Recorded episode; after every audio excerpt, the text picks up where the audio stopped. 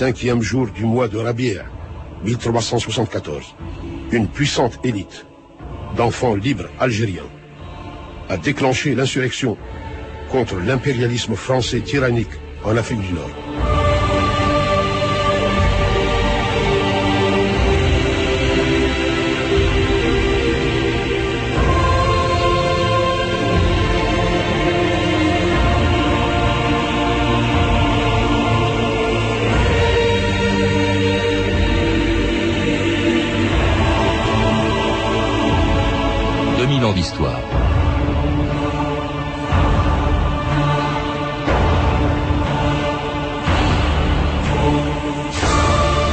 50 ans, jour pour jour, un communiqué venu du Caire annonçait le début de la guerre d'Algérie. Il était signé d'une organisation encore inconnue, le Front de Libération Nationale, le FLN. Quelques heures plus tôt, une trentaine d'attentats commis simultanément dans toute l'Algérie avaient provoqué la mort de sept personnes, des soldats français mais aussi des civils, dont un instituteur, Guy Monroe, assassiné sous les yeux de sa femme dans les Aurès, une des régions les plus sauvages d'Algérie. Ils étaient les premières victimes d'un drame qui allait faire près de 500 000 morts, mobiliser 2 millions de soldats français, provoquer la chute d'une république, l'exode d'un million de pieds noirs et l'indépendance de la plus grande des colonies françaises. Le 1er novembre 1954, elle faisait la une de l'actualité, mais personne n'imaginait encore qu'elle allait y rester pendant sept ans. Heure troublée en Algérie, où en plusieurs endroits du territoire une série d'attentats ont été commis dans la nuit qui précéda la Toussaint. Cependant, des mesures de sécurité amenaient de nouveaux renforts et la lutte s'organisait contre les hors-la-loi dont on pouvait situer les repères dans l'Aurès. On parle de Fellaga et de complots organisés par certaines ligues musulmanes. Mais l'Algérie ne se prêtera pas au rôle souhaité par les agitateurs. On peut croire que le calme sera vite rétabli. Benjamin Stora, bonjour. Bonjour. Alors le calme, on le sait, n'est revenu que sept ans plus tard, après une guerre euh, qui commençait donc il y a 50 ans euh, euh, aujourd'hui, et à laquelle vous avez consacré une bonne partie, la majeure partie de votre travail euh, d'historien et même de témoin, puisque vous êtes né euh, en Algérie, vous y avez vécu, vous étiez trop jeune peut-être pour vous souvenir du 1er novembre. Ouais, j'avais 5 ans, oui. Ouais. Alors, on ne parlait pas de guerre, vous devez entendre dans cette première archive, au fond de la guerre d'Algérie, et on n'en a pas parlé pendant des années. Cela dit, en novembre 54, personne ne pouvait deviner qu'il s'agissait d'une guerre, Benjamin Stora. Non, bien sûr, puisque l'Algérie c'était la France, il était évident et même impensable de quitter ce territoire euh, rattaché à la France depuis plus d'un siècle. Donc euh, personne dans la classe politique française n'imaginait sérieusement euh, qu'il pouvait y avoir un passage à l'indépendance. C'était trois départements dont on ne parlait pas. D'ailleurs, c'est assez curieux parce que après le massacre, les massacres de Sétif en, en 45, un premier soulèvement écrasé très violemment le 8 mai 1945, l'Algérie, qui est devenue pourtant le théâtre d'une des plus violentes guerres de décolonisation, était et restait pendant presque dix ans un pays très calme en fait. Oui, un pays très calme, alors que dans le reste de l'empire colonial, précisément, c'est le basculement. La guerre d'Indochine, qui commence en 1946 et qui se termine par la défaite française de Dien Bien Phu le 7 mai 1954, l'agitation au Maroc depuis la déposition du sultan euh, le 20 août 1953, l'agitation en Tunisie avec ce qu'on appelle le mouvement des Félagas. Donc euh, il y a euh, des deux côtés de l'Algérie, au Maroc et en Tunisie, une agitation incessante, des troubles. L'Algérie a l'air calme, mais pour une raison qui paraît euh, euh, disons, qui, qui n'apparaît pas directement plutôt aux yeux des observateurs, c'est que, ce, pays a une organisation indépendantiste très puissante, mais qui est traversée par une crise interne très importante. Effectivement, elle est dominée, ce, mouvement national algérien est dominé par la personnalité de deux hommes, le plus radical étant Messaliage, euh, qui réclamait l'indépendance de son pays, et puis le plus modéré, euh, Ferhat Abbas, qui ne souhaite que des réformes et l'égalité entre les différentes communautés vivantes en Algérie. On écoute justement Ferhat Abbas dans une vieille émission de la Au début des années 50. Tribune de Paris.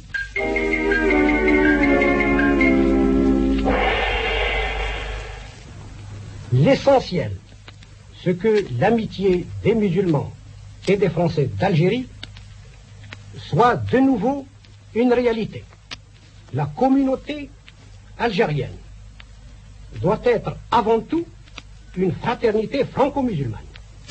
L'Algérie a besoin autant de pain que de réformes de structure portant sur le plan politique. Et c'était Ferhat Abbas, quelques années avant le déclenchement de la guerre d'Algérie, un des leaders du mouvement national algérien, parlant de fraternité, euh, d'égalité, de réforme, mais pas du tout d'indépendance. Il n'était pas favorable à l'indépendance. Ferhat Abbas était un partisan de l'intégration, c'est-à-dire qu'il voulait l'égalité absolue entre euh, les Algériens musulmans et les Français de souche, comme on disait à l'époque, les Européens. Donc il était le partisan d'entrer dans la cité française. Et c'est en fait ces demandes répétées qui n'ont jamais abouti qui a provoqué, disons quelque part, cette explosion et la fin de ce statu quo. S'il demande l'égalité, c'est qu'il n'y a pas égalité. Hein. Nous sommes dans des départements français, euh, l'Algérie est française, on se tue à le dire, mais tous les Algériens ne sont pas logés à la même ancienne. Il y a par exemple un système électoral qui s'appelle le système du double collège mmh. et qui montre que selon que l'on est pied noir, c'est-à-dire le dixième de la population, ou musulman, c'est-à-dire 9 millions sur 10 millions d'habitants, 9 millions d'habitants, on ne vote pas de la même manière.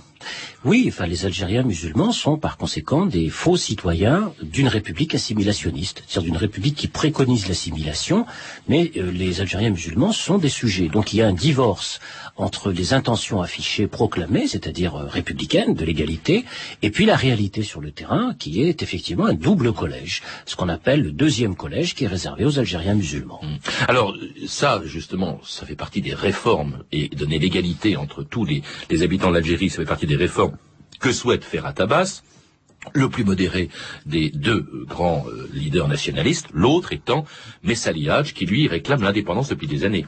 Messali réclame l'indépendance depuis des années 20 pratiquement. Il a créé toute une série d'organisations. Bon, on va pas refaire ici toute la longue histoire de ce nationalisme indépendantiste radical, étoile nord-africaine en 1926, Parti du peuple algérien en 1937, et puis le mouvement pour le triomphe des libertés démocratiques, le, MTLD euh, qui est la plus puissante organisation indépendantiste, qui a été fondée en 1946 et qui a créé d'ailleurs une branche armée secrète, l'organisation spéciale, dès 1947, où il y a un certain nombre de jeunes militants qui veulent passer à la lutte armée, des gens qu'on va retrouver plus tard, notamment en novembre 1954, aussi Naït Ahmed, Ahmed Ben Bella, Krim Belkacem, etc., qui sont et qui font partie de cette tendance très, euh, très importante à l'intérieur de cette organisation indépendantiste. Et cette organisation elle-même est euh, divisée, partagée entre deux courants, les partisans du vieux leader, Messalis, qu'on va appeler plus tard les Messalistes, et puis les partisans euh, du comité central, ce qu'on va appeler les centralistes. Alors ces deux tendances se déchirent, et une troisième tendance euh, radicale, activiste, composée de jeunes, va passer euh, à la lutte armée. Oui, parce que juste les, déchirements du MTLD font qu'il est paralysé. Il a beau réclamer l'indépendance, en fait, ils sont paralysés par des querelles byzantines dans le détail desquelles on ne peut pas entrer. Mais justement, ces jeunes dont vous parlez, Benjamin Stora, ils se disent, mais il faut passer à l'action, il y en a marre de ne pas bouger. Ils sont évidemment très impressionnés par ce qui vient de se passer en Indochine. En mai 1954, six mois avant le déclenchement de la guerre d'Algérie, c'est la chute de Dien Bien Phu, et ils se disent, mais qu'est-ce qu'on attend pour bouger? Alors ces jeunes créent, vont créer donc ce, euh, le mouvement qui va déclencher la guerre, le FLN totalement inconnu, comme ses leaders d'ailleurs. On ne les connaît pas, ces neuf chefs historiques du FLN, Benjamin non, non, à l'époque en tout cas. Bien sûr, et leur nom ensuite sera beaucoup plus connu, encore que, d'abord il crée un comité, le CRUA, le comité révolutionnaire pour l'unité et l'action, c'est-à-dire euh, essayer de réconcilier le parti, puis il y a échec de ce CRUA, et là il décide de créer une autre organisation qui va prendre pour nom le FLN. Alors quels sont ces hommes très rapidement? Certains seront très connus par la suite, le, principal Ahmed Ben Bella, qui sera très médiatisé bien entendu, qui sera très connu, qui sera le premier président euh, de l'Algérie indépendante, mais il y a d'autres hommes, comme Mohamed Boudiaf par exemple, qui euh, ensuite connaîtra une fin tragique en 1992 en Algérie, qui sera assassiné. Euh, aussi Naït Ahmed, qui est aussi un leader euh, très important, prestigieux, euh, qui compte. Hein, euh. et puis il y en a d'autres qui tiennent le maquis depuis plusieurs années, en particulier Krim Belkacem, qui est un personnage très important, et puis surtout dans les Aurès, celui qui est le, chef prestigieux des Aurès, qui s'appelle Mostefa Ben Boulaïd, qui a sous ses ordres au moins 300 maquisards. Alors ces neuf chefs historiques décident de passer à l'action, et ce sera le 1er novembre 1954. Pourquoi 1er novembre? Est-ce que c'est parce que c'est une fête religieuse C'est un symbole? Non, a priori non, parce que ces, ces, ces chefs entre guillemets historiques, encore qu'ils aiment pas trop euh, qu'on les appelle comme ça, bien sûr, eh bien euh, avaient euh, non avaient choisi une date au début du mois d'octobre, et puis il y a eu sans arrêt des reports parce qu'il y avait des discussions, des conflits internes entre eux, et c'est tombé, disons, sur cette date du 1er novembre 54, un peu par hasard. Et l'action va se dérouler donc simultanément dans la nuit du 31 octobre au 1er novembre, dans toute l'Algérie où se précipitent les premiers envoyés spéciaux de la guerre d'Algérie. Malheureusement, l'actualité me contraint à vous parler ce soir de Pasteur, ce petit village situé à une trentaine de kilomètres au nord-ouest de Batna. Ici donc Pasteur, et très exactement la maison de M. Jules Godin, l'adjoint spécial, qui la nuit dernière a vécu des événements que vous connaissez tous à présent, et au cours desquels un garde champêtre, ancien combattant musulman, a été tué, un colon, M. Marcel Vaison, blessé, et un rebelle abattu. Mais que ces phrases ne vous fassent point supposer que j'ai trouvé ici à Pasteur une atmosphère de guerre.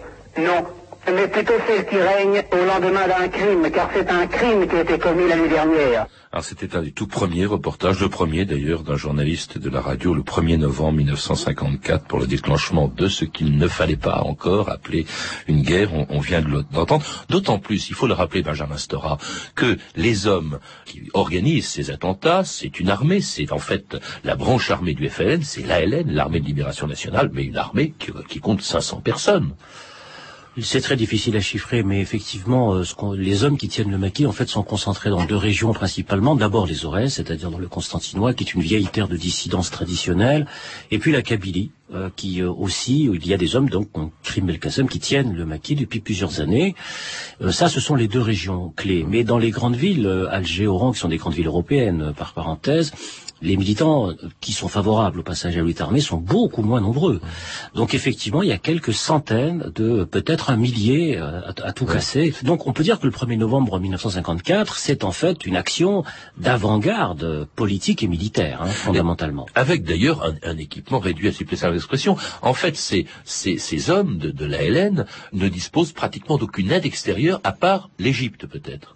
Oui, une aide extérieure qui pour l'instant euh, en, en 54, parce que Nasser attend évidemment de voir comment tout cela va tourner, mais qui est surtout une aide morale, psychologique, symbolique. Hein. Euh, il y aura pas tellement euh, d'aide du point de vue matériel, du point de vue des armes, des munitions, etc. Ça viendra beaucoup plus tard, parce qu'à l'époque, le prestige quand même principal, bah, c'est celui du, chef nationaliste, c'est Messali qui, qui, garde hein, le, prestige encore, y compris aux yeux de dirigeants arabes à l'étranger. Alors que Messali n'est pour rien Euh, et encore moins euh, Ferrat Abbas ne sont pour rien euh, dans cette affaire. D'ailleurs, au fond, c'est d'emblée ce qui a fait peut-être à la fois la force et la faiblesse Benjamin Stora de cette guerre d'Algérie.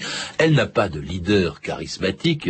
Il n'y a pas l'équivalent de ce qu'est Ho Chi Minh en Indochine, de ce qu'est Bourguiba en Tunisie.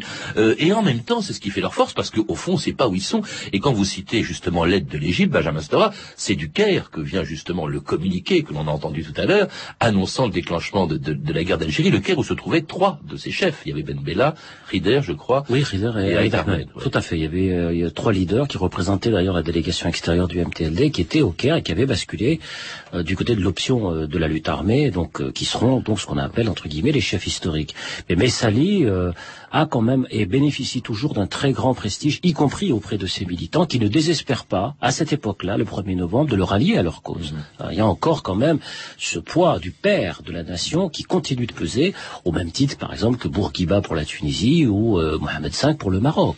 Alors, à côté de Bessali, donc, qui n'est pas acquis encore du tout au FLN, euh, puisque le FLN est issu de une scission, euh, à côté des trois chefs historiques du Caire, il y a donc ceux qui sont sur le terrain, vous les avez cités, et notamment dans deux régions, les, les Aurès, qui est une région effectivement traditionnellement rebelle, à toute présence même du temps des, des, Romains, euh, et c'est là qu'il y a eu les, les, attentats les plus spectaculaires, c'était contre des mmh. casernes, et mmh. aussi vraiment c'était l'attentat symbolique, l'embuscade tendue à un quart euh, dans les gorges de Tyranimine, dans les Aurès, c'est mmh. celle dont on a le plus parlé, euh, Benjamin Stora.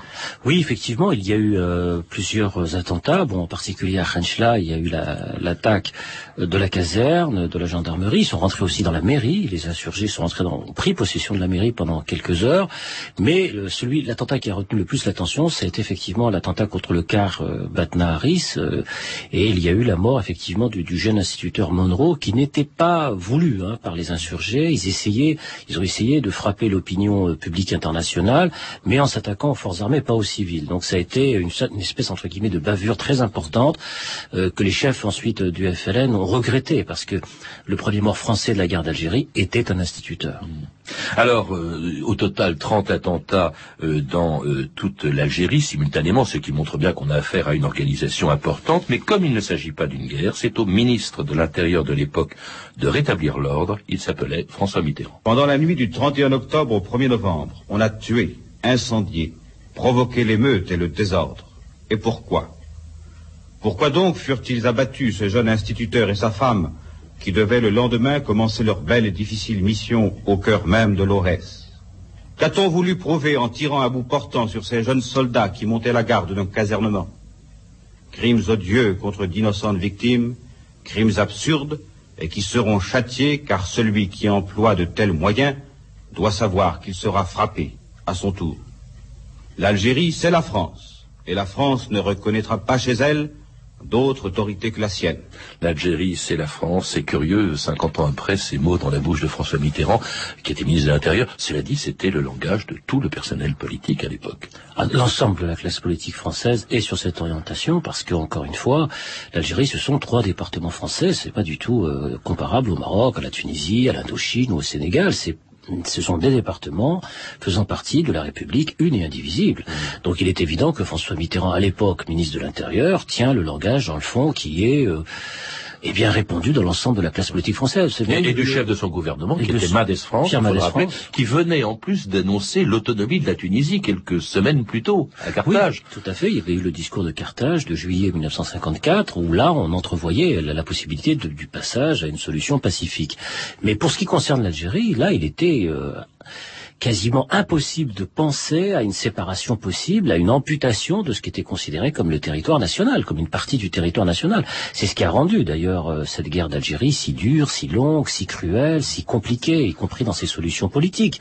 Et d'ailleurs, quand je dis l'ensemble de la classe politique, bon, bah, mis à part les petits groupes trotskistes et anarchistes de l'époque, étaient traditionnellement anticolonialistes et favorables à l'indépendance, au mot d'ordre de l'indépendance, eh bien, la gauche française, dans sa totalité, était davantage axée sur la satisfaction de droits sociaux, politiques, économiques pour les Algériens musulmans, c'est-à-dire en fait de faire en sorte que réellement l'Algérie soit intégrée à la France. Même le Parti communiste? Alors le Parti communiste était plus virulent dans la condamnation de ce qu'il appelait le, colonialisme, mais le mot même d'indépendance ne figurait pas euh, dans sa déclaration, par exemple, du bureau politique du 9 novembre 54. Il y a même une, forme de condamnation des insurgés. Et, et l'opinion elle-même, l'opinion euh, d'abord en France L'opinion publique française, d'abord, il faut dire une chose qui est très simple, c'est que l'Algérie, c'est très loin. C'est quelque, comme, comme le monde colonial, comme l'empire colonial. Dans le fond, l'opinion publique française ne prendra véritablement conscience qu'il y a une guerre en Algérie, des événements très graves, uniquement au moment où le contingent va arriver en Algérie, c'est-à-dire deux ans plus tard, presque deux ans plus tard. Mais à cette époque-là, en 1954, il va de soi, pour la plupart des Français, que l'Algérie, ce sont trois départements français, et dans le fond, bon, bah, euh, il s'agit là simplement d'une sorte de rébellion qui sera vite matée, et les choses rentreront dans l'ordre, comme ce qui s'était passé en mai-juin 1945. Bref, l'opinion, les partis politiques exigent donc une riposte très ferme aux attentats du 1er novembre et approuvent l'envoi de renforts en Algérie. A fait des obsèques solennelles aux victimes de la vague d'attentats qui, dans la nuit du 1er novembre, a déferlé sur divers points du territoire. Au cours d'une trentaine d'attaques, sept personnes avaient trouvé la mort. À bord d'un hélicoptère, l'envoyé du ministre de l'Intérieur survolait la région de l'Orès, principal foyer de l'agitation. Dans ce vaste trapèze, où les djebels stériles alternent avec les valériantes, près de 3000 fellagas tentent aujourd'hui de tenir en échec les forces de police. L'état de siège n'ayant pas été proclamé, l'autorité civile conserve la charge de cette lutte contre la violence. Elle dispose pour cela d'une force importante qui a maintenant pris position dans les montagnes de l'Orès. Pour les détachements de parachutistes et de chasseurs, qui ont désormais la charge de rétablir l'ordre, la neutralisation d'un ennemi insaisissable, qui opère le plus souvent par coup de main nocturne, n'est pas une entreprise facile.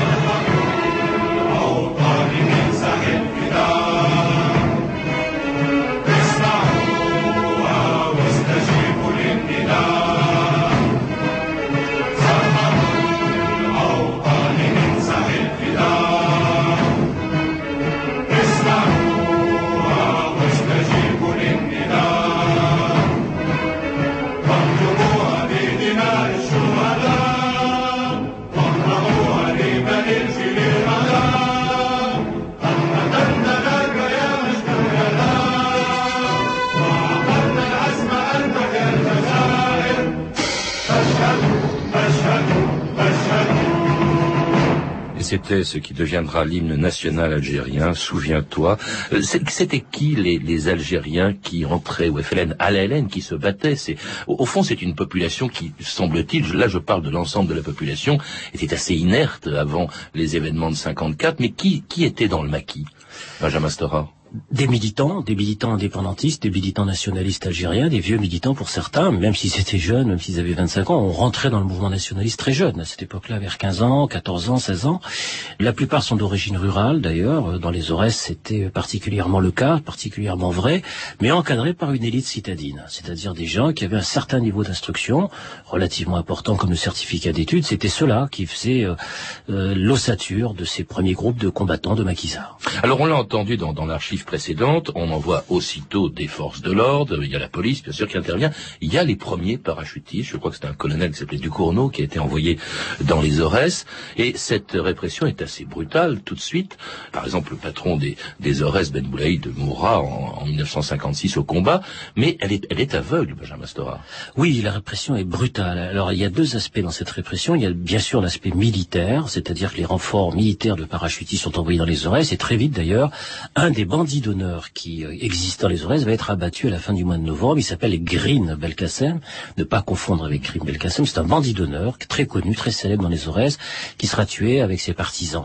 Et puis il y a le volet politique, puisque le gouvernement décide de dissoudre le MTLD le 5 novembre 1954, ce qui peut être apparenté avec le recul à une, à une faute politique, puisque la plupart des militants du MTLD vont plonger dans la clandestinité et par centaines rejoindre les maquis et donc rejoindre le FLN, bien sûr, puisque c'est le FLN qui tient ces maquis. Donc il y a eu à la fois le volet de la répression militaire et puis l'interdiction politique du MTLD du 5 novembre 54, parce que le MTLD était la seule formation politique euh, qui avait pignon sur rue et que c'est on pensait à tort que c'était Messali qui était derrière tout cela. Il faut dire que Messali n'avait pas désavoué cette insurrection, au contraire, euh, il avait essayé de maintenir le contact au maximum avec ses insurgés.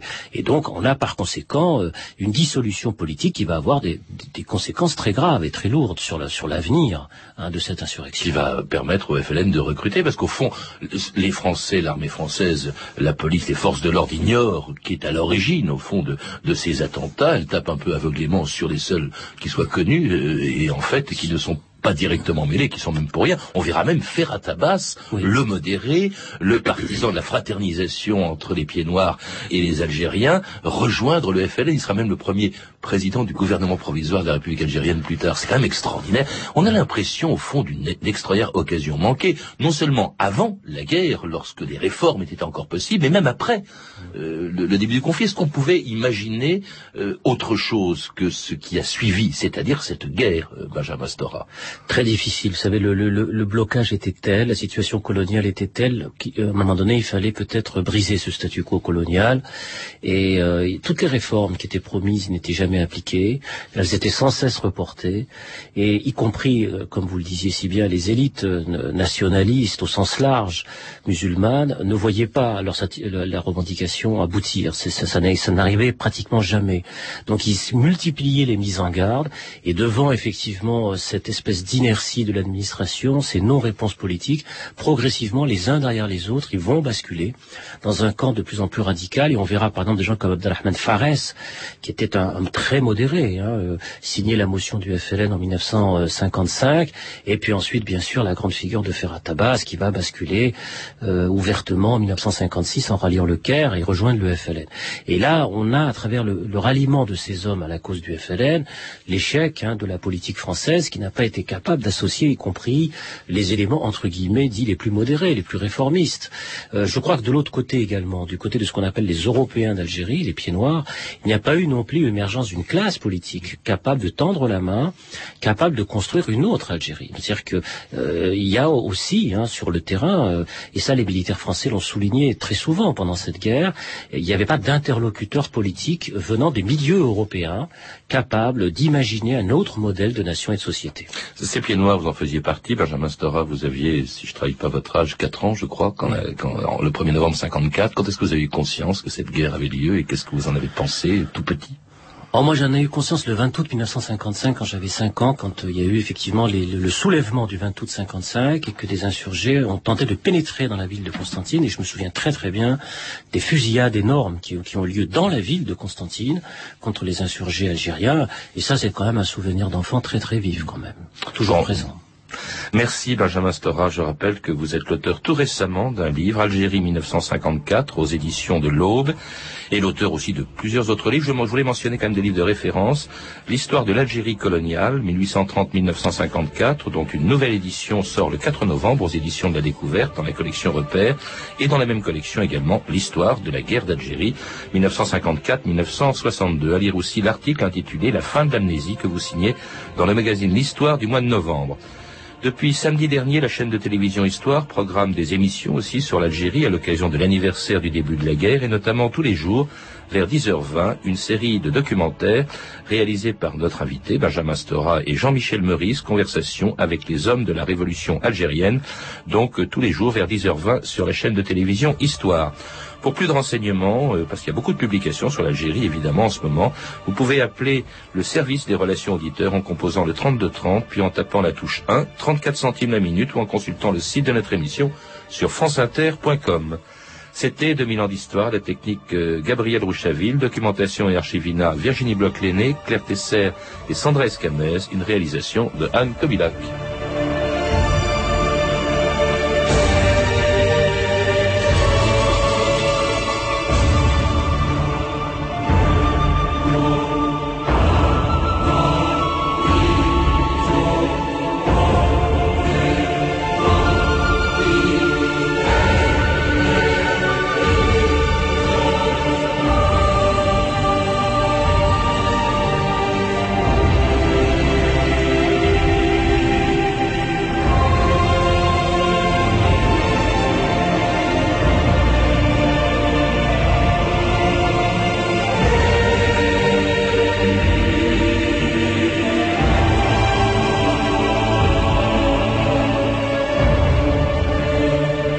Demain, dans 2000 ans d'histoire, la première de deux émissions spéciales sur les élections américaines, 2000-2004, les années Bush. Mais tout de suite, 14h30, 15h, la demi-heure, Oswald. Merci Patrice Jalinet.